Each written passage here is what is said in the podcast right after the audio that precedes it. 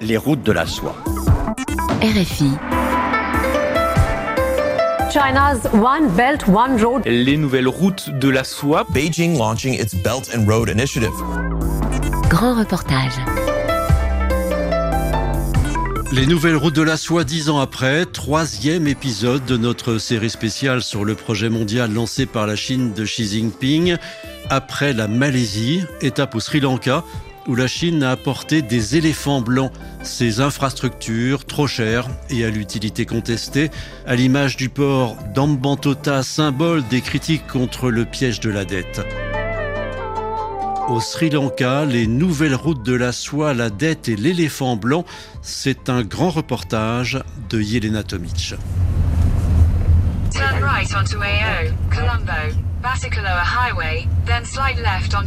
Pour rejoindre la pointe sud de l'île, depuis la capitale Colombo, il ne faut désormais plus que 3h30. Flambant neuve, inaugurée en 2015, l'extension de l'autoroute du Sud, financée et construite par les Chinois, est tout un symbole. La première autoroute du pays, qui relie aujourd'hui les ports de Colombo et d'Ambatota et les deux aéroports internationaux, fait partie des nombreux projets d'infrastructures développés à coût de milliards de dollars de crédit et aujourd'hui sous le label des nouvelles routes de la soie.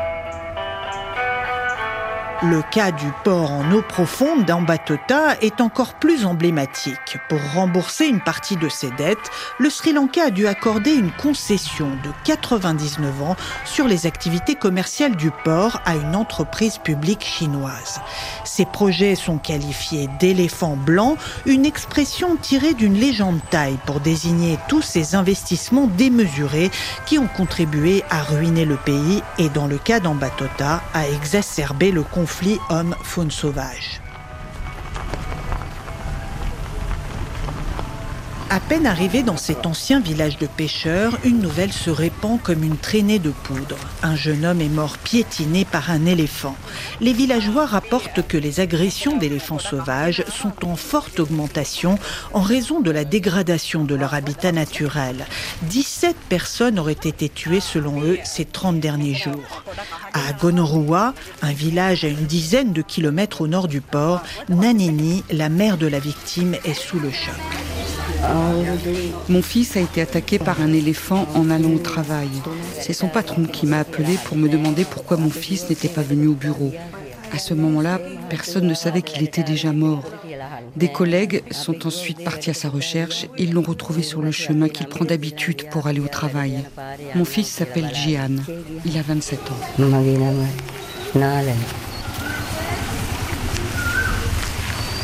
Le corps du défunt vient d'être ramené de l'hôpital. Le rite funéraire peut commencer.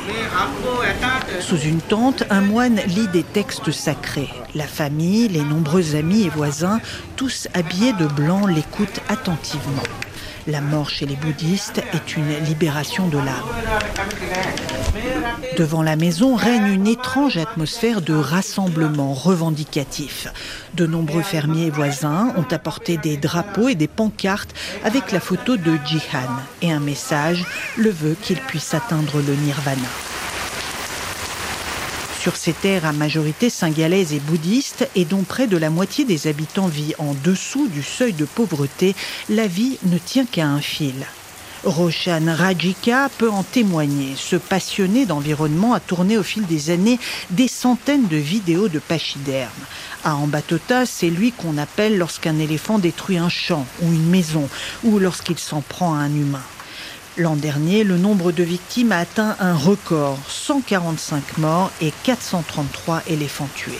Roshan pointe du doigt les bouleversements majeurs survenus dans la région avec le début de l'aménagement du port, intégré depuis aux nouvelles routes de la soie. Cinq ans après mon retour dans la région, j'ai vu le développement accéléré des infrastructures financées par les Chinois. Personne n'a tenu compte de l'impact environnemental de ces projets. La zone de Karagan-Lewaya, où se trouve le port, abritait une riche biodiversité.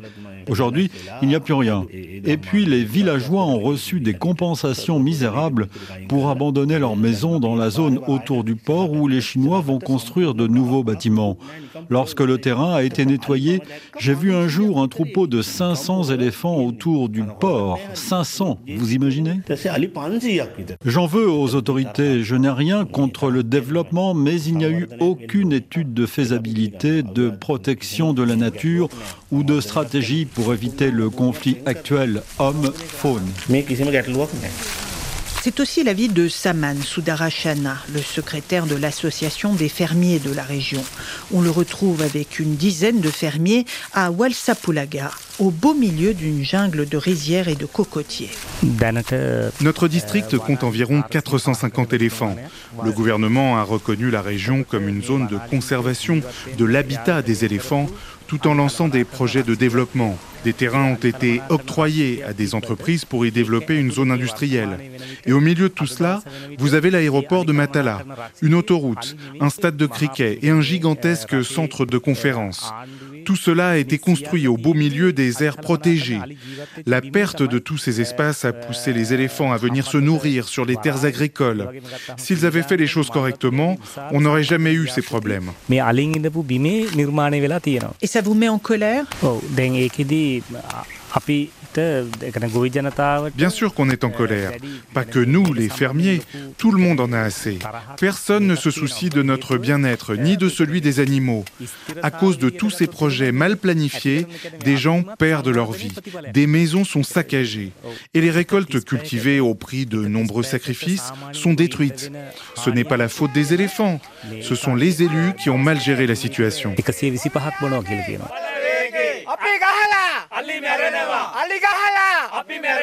Malgré les fréquentes manifestations et plusieurs grèves de la faim, les fermiers savent qu'ils ne peuvent compter que sur eux-mêmes. Dans cette zone sèche qui souffre de problèmes chroniques d'approvisionnement en eau potable, l'un des enjeux majeurs sera de trouver des financements pour construire un réservoir d'eau pour les éléphants, seule solution viable et durable, estime Saman. Le district d'Ambatota compte environ 600 000 habitants, dont la majorité vit de l'agriculture et de la pêche. Le port de pêche, avec son marché, est très animé ce matin. Il se situe à environ 3 km à vol d'oiseau du port international d'Ambatota. Quatre pêcheurs démêlent soigneusement leurs filets. Le regard fatigué, vêtu d'un sarong et d'une chemise à carreaux, Jaofer Maulana s'empresse de terminer sa journée de travail après une longue nuit en mer. J'ai commencé à pêcher à 12 ans, j'en ai 57 aujourd'hui. Vous imaginez, pêcheur depuis l'âge de 12 ans, à l'époque on comptait chaque poisson pêché et on le vendait entre 2 et 3 roupies. Aujourd'hui, un kilo de poisson coûte entre 600 et 800 roupies. Qu'est-ce qui a changé pour vous depuis la construction du port les cargos qui empruntent la route maritime nous créent pas mal de problèmes. Avant, on pêchait à l'emplacement du port et on attrapait beaucoup de poissons. Aujourd'hui, la marine nous interdit de nous y attarder à cause du passage des navires. Vous ne pouvez même plus y planter un hameçon. Souvent, on n'arrive pas à rentrer dans nos frais, mais parfois, il arrive qu'on gagne plus de 100 000 roupies. Aujourd'hui, par exemple, je n'ai rien gagné, alors que j'ai dépensé 10 à 15 litres d'essence que j'ai acheté à crédit. Excusez-moi, je, je, dois y aller.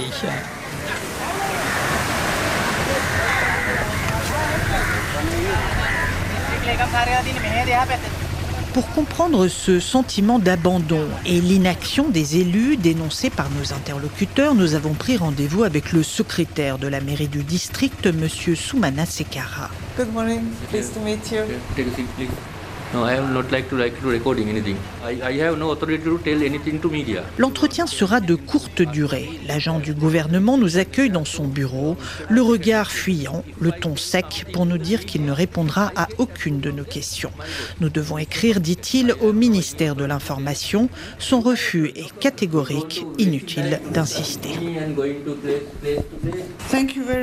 Quand une porte se ferme, une autre s'ouvre, disait le célèbre écrivain espagnol Cervantes. Cette règle ne s'applique pas à Ambatota. Sous un faux prétexte, notre rendez-vous dans le port géré par les Chinois a été annulé à la dernière minute. Le complexe portuaire construit en 2008 et inauguré en 2010 et qui fait désormais partie intégrante des nouvelles routes de la soie ressemble à une base militaire. Les quatre routes menant aux terminaux sont coupées par des checkpoints truffés de caméras et surveillées par des agents privés et parfois aussi la marine sri-lankaise. Impossible de s'en approcher avec notre tuk-tuk. Notre chauffeur a dû s'arrêter à deux reprises pour un contrôle routier aux abords du complexe portuaire.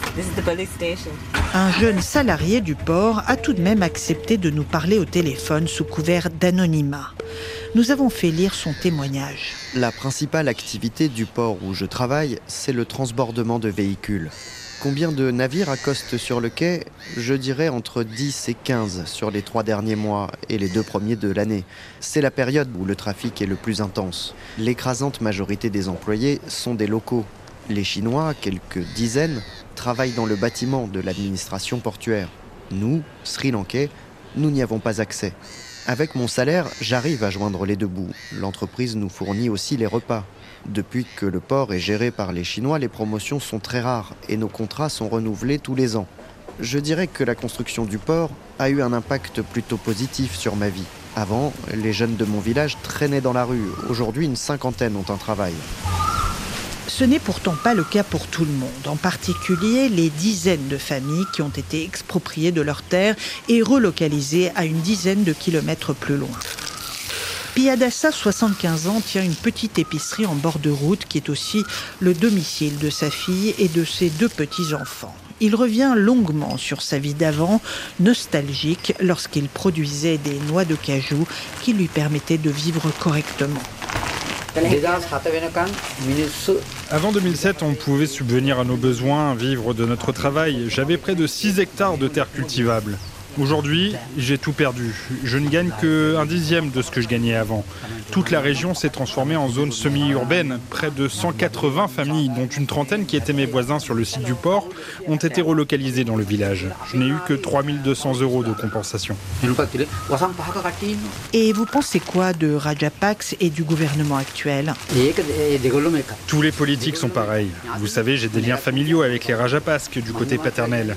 Mon père m'a toujours dissuadé de voter pour eux. Il me disait, les Rajapakses sont tous des escrocs.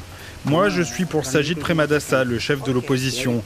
Je ne soutiens pas non plus l'actuel président, Ranil Vikremesinghe, car il a des liens de parenté avec la femme de Mahinda. Ils sont tous corrompus et ils se protègent les uns les autres. La corruption, encore et toujours. Le mot revient dans toutes nos conversations. Les habitants résignés ne comptent plus sur les autorités pour régler leurs problèmes graves et concrets. Le malaise est profond. Et quid de la dette, de la présence des Chinois à Hambatota Nos questions font sourire. Le silence des villageois laisse le libre champ à l'interprétation. En moins de 20 ans, les investissements chinois au Sri Lanka ont augmenté de près de 12 milliards de dollars. Aujourd'hui, le Sri Lanka doit 10% de sa dette totale et 20% de sa dette publique à la Chine seule, soit la plus haute proportion parmi ses nombreux prêteurs. À Colombo, nous rencontrons l'analyste économique Tilena Panduwawala. Selon lui, le terme de piège de la dette est inapproprié dans le cas du port d'un Batota. Son travail de recherche consiste, comme il dit, à séparer les mythes de la réalité. Les principaux bailleurs sont la banque chinoise Exim et la banque de développement chinoise. Les emprunts ont débuté vers l'an 2000. Entre 2007 et 2014, le Sri Lanka a emprunté 1 milliard 200 millions pour la construction du port d'Ambotota. Et dès 2016, il devient évident que le pays est incapable de rembourser ses dettes. Ranil Vikremesinghe, alors Premier ministre, évoque au Parlement le lourd fardeau de la dette et il décide de louer le port à China Merchants en échange de 930 millions de dollars afin de renflouer les caisses vides en devises étrangères et d'éviter de contracter de nouvelles dettes. C'est à partir de là qu'on a commencé à parler de confiscation des avoirs par la Chine. Mais en réalité, Il n'y a aucune clause de ce type dans le contrat auquel nous avons eu accès et que nous comptons publier dans les prochains mois. Le crédit contracté auprès d'Exim continue d'être remboursé, la dette n'a pas été effacée et l'argent perçu grâce au bail a servi à accroître les réserves de change.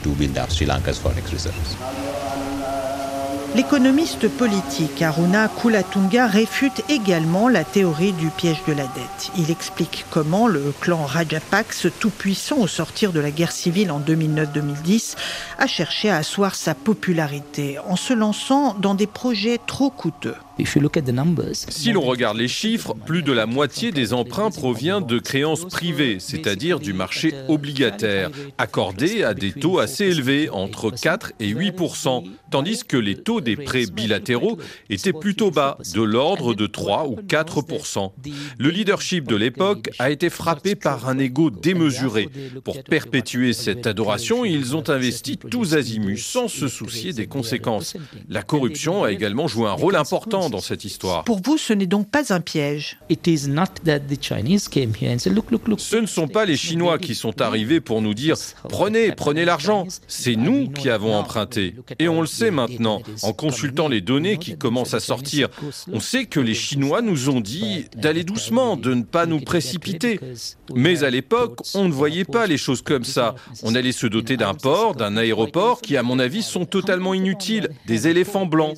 Ambatota ne nous appartient plus. Nous avons loué le port et un énorme terrain adjacent aux Chinois. En même temps, nous sommes trop petits pour survivre. Nous devons compter sur nos principaux partenaires commerciaux que sont l'Inde et la Chine. Aruna Kulatunga s'inquiète aussi des conséquences géopolitiques de ces dettes. Lorsque vous regardez la carte de l'Asie du Sud, vous voyez un port chinois au Pakistan, au Bangladesh et dans le sud du Sri Lanka. Ces ports forment un triangle parfait qui encercle l'Inde.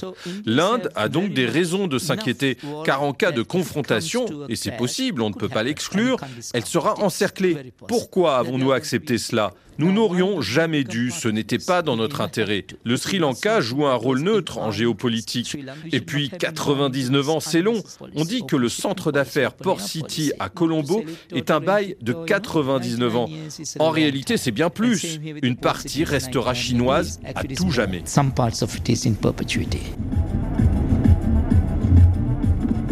Yassirou Ranaraja est le directeur de BRI Essel, une organisation internationale de développement et de conseil.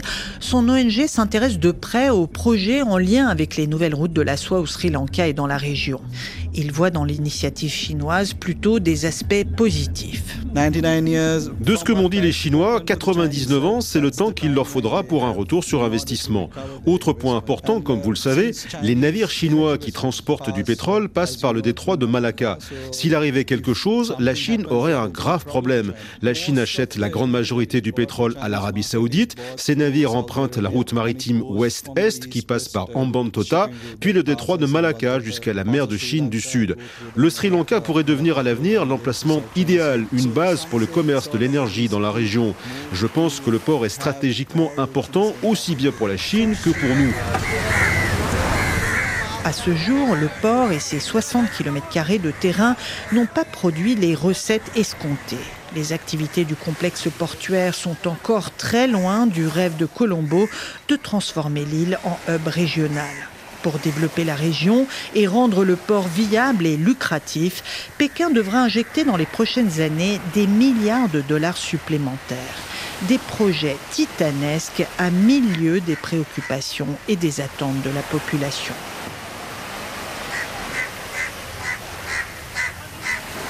Au Sri Lanka, les nouvelles routes de la soie, la dette et l'éléphant blanc.